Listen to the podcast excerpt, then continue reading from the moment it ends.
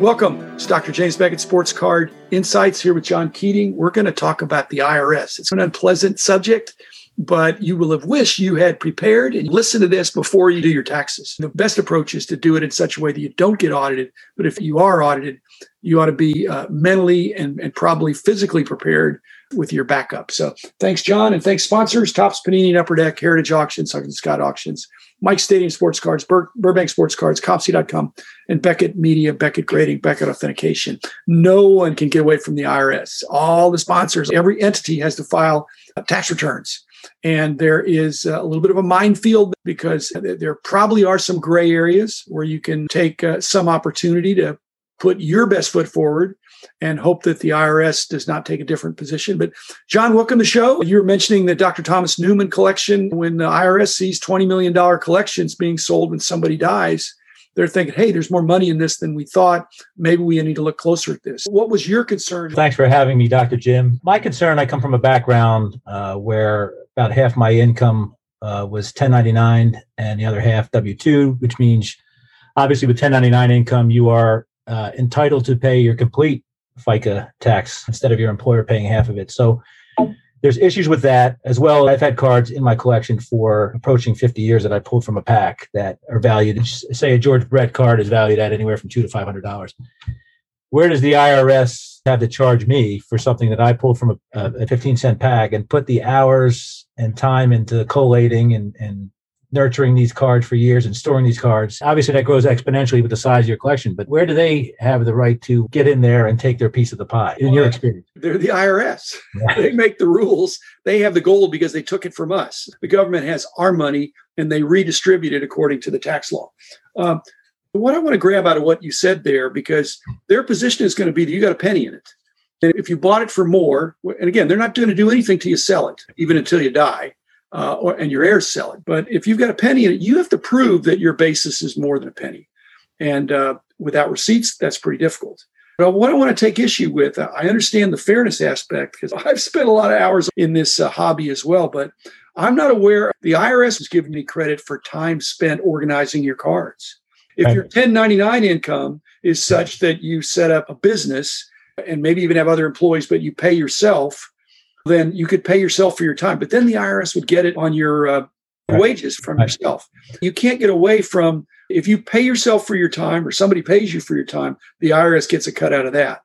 The IRS is not going to give you credit for time. If I made a charitable donation, which I do every year, of hundreds of hours to ministries and nonprofits, they're not going to say your hours are worth X and uh, 500 times X is you just don't get that. If somebody paid me, then I'd get the money, but then I'd have to pay the self employment. So it doesn't seem fair, but um, I don't know. Can you get around that? Along, along those lines, I, I, deduct my home office for my business. The square footage that I use, but I deduct my utilities, I deduct my insurance, I deduct a lot of those things. Okay, yeah, but you can't leave these cards out in the sun. You can't leave them in a wet basement, right? That's not time. That's real estate. That's well established. But I will say this: it's if it's not a yellow flag, it's an orange flag to the IRS that says audit me because I have a home office. Right. It's one of the flags they look at. Sure. It, it can be completely justified, and the audit can go very smooth. So yeah, if you've got one fourth of your office dedicated to cards, and it, it has to be fully dedicated, right? Um, and yep. you've been audited on that, I suppose.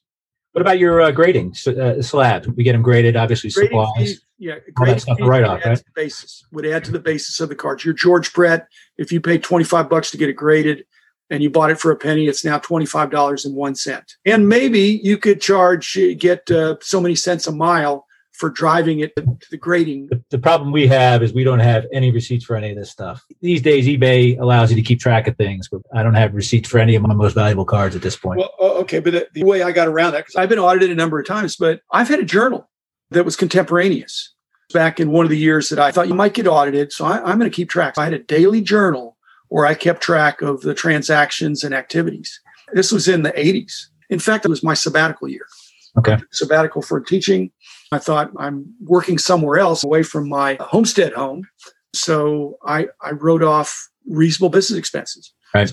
But again, time is not one of them, John. So I don't, gotcha. Again, the most thing I put into my cards is probably time more than money. I've spent money on cards, but the amount of time Mhm. is scary. You're probably looking at the same way. That's the appeal, right? A- And what the IRS might say is, wait a minute, that, that was fun. If you call it a hobby, that's one of the problems with hobby versus industry. If you call what you're doing a hobby, you can't even deduct those things. You have to call it a business and you have to keep records like a business. If I were you, I'd try to put together some records because then it shows you're a business. And then at least you've got the concept of, hey, there's going to be uh, some net profits. Otherwise, they could say everything is profits. And you don't want that because that's really not true. How do you deal with the the generational aspect? You've been on record stating that you get cards, a nice set of cards, the Goudeys from your father, and then that will possibly be passed on to another generation. How do we determine the value of those, other than the book value now? Well, no, the the, uh, the episode I did with Eddie Healy that Eddie suggested on stepped up basis, and if that's eliminated with stepped up basis, then your heirs get stuff from you through your will at the current value. When they go to sell it, there's not an accumulated capture of the gain from the original. So my dad paid a penny for those. Right. When I got them, they were maybe worth a dime. Right. it was only a couple decades after they came out. Now they're worth you know hundreds of dollars. But as long as stepped up basis is allowed, then if I died, my heir would get them at the current value. And when they sold them, there'd be no gain if they just sold them for the same current value that it is now.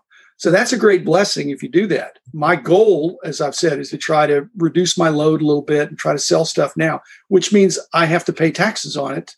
But Right. it's better for me to pay taxes than my wife to have to to worry about it. And the taxes are the gain. And the gain is what you got less the cost and and the other expenses. Postage. I'm not doing a home office these days, even though I think I could. I did in some years past.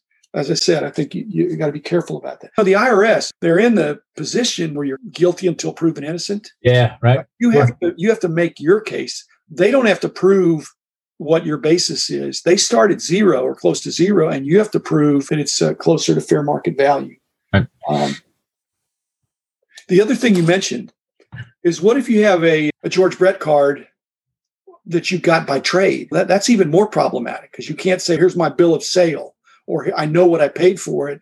If you traded for it, it, it would then have the same basis of what if you traded a Yount for it. If you traded a rookie Yount for a rookie Brett, actually you probably do that all day long. Yeah. but Yeah. if you did that, then the basis of the Brett that you now have would be what you paid for the Yount.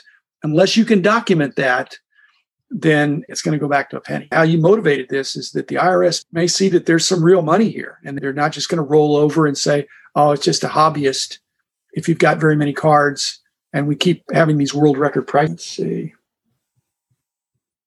I've run into issues too. My wife had a dance studio. So even if your name, your DBA or your name is similar and your EIN is different, they'll, they'll come after you for somebody who has a similar name, even though the EINs are completely different. My wife had a similar name to a daycare that owed $40,000 in back taxes. And they came after my wife. She had nothing to do with any of that, but the name was similar enough, even though the different EINs that, that they come after you. They, I've I've had that myself. It's very scary because the IRS can come in and confiscate your stuff if you're not being responsive. So if you get a letter like that, don't stonewall them.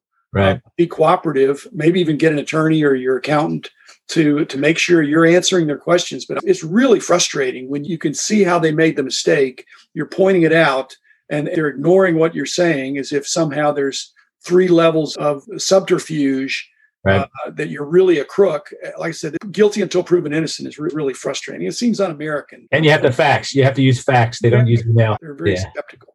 Yeah. Uh, the other thing you mentioned that I thought was really interesting is with breakers. There's some breaks where people come out of it with a giant card that's six figures. Right. I'm not speaking this into being, but I, I think it could be like Las Vegas. When you you have this big pull on a slot machine or have some big win, you go to the window to cash out and you want your money. They say, "Here's your money, less Right. holding that Right. we're crying. So it could be that in order to get your card that's publicly visible through the uh, streaming of the break, that you're the winner of this card before they can ship it to you. Maybe there has to be some withholding.